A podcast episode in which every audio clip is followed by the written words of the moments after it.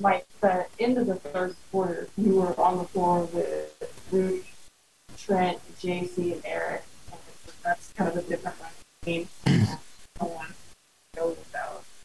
What can you say just about those minutes? Because it seems like that kind of flipped the small stretch. Yeah. Um, first of all, you know, Trent, E, um, I mean, all the guys that came in had to play in a, a physical game like tonight. It, they, they did such a great job of matching the intensity.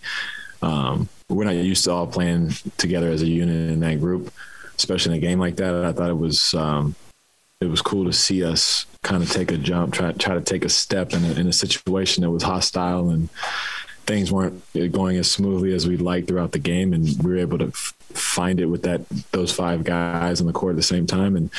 Um, and figured it out. And I thought Trent did a good job of, of making plays when needed. Eric did great, you know, knowing the plays that we had. You know, we had kind of had to you know, take a couple plays out, you know, because the guys were playing different spots and different positions. So um, I was just proud of the guys being able to, to stick with it at that time. How, are you guys, uh, big picture, um, react to, you know, just kind of being that team that, that's like circled on opponent's schedule a little bit?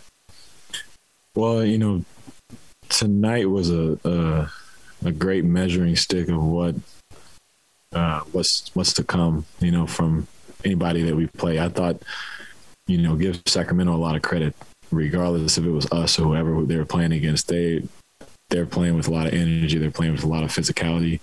Um, you know, coach over there has got them playing hard, and that's what we're going to expect from anybody that we come in any you know any away game, any team coming into Salt Lake. Um, we know we have to earn every win we get, and uh, tonight was a dogfight, and uh, it was a good lesson for us. Three plus minutes home style route live long five, touchdown?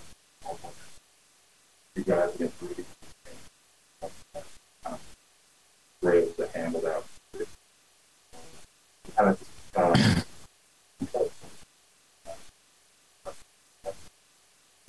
Well, it was just that it was it was nothing different than what we've probably seen, you know, especially in the playoffs and later in the seasons. But um, I thought we just did a good job of communicating. You know, that's that's key when you have uh, you know five you know guards that you're playing against, and, and you're trying to get Rudy in the right spot and and guys in certain matchups and uh, everybody just took it upon themselves and, and, was accountable to playing one-on-one defense at that point and uh, and not relying on help as much and and uh, Rudy did a great job of, of, of shutting down a couple of those opportunities for him and um, you know when we have a big guy like that and we're able to get the other get get down the court on the other end um, whether we miss shots or whatever, he can get anything off the glass and, and kind of use that to his advantage. So if we can guard, uh, we can score.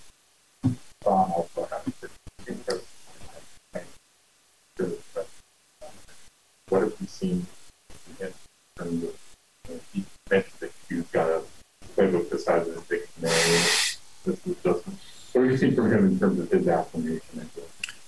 Well, he's still learning. Like he's like he said, there's a lot of place for him to adjust to, but um, for what he brings to our team, his impact defensively, um, his ability to to alter shots to get rebounds and allow us to get to the other end, uh, you know, it's invaluable and uh, it's, it's, it's it's important, especially when Rudy's out the game, to have another guy that can do essentially uh, what Rudy can do uh, as far as his defensive IQ and uh, especially on the offensive rebounds and things like that, adding extra possessions.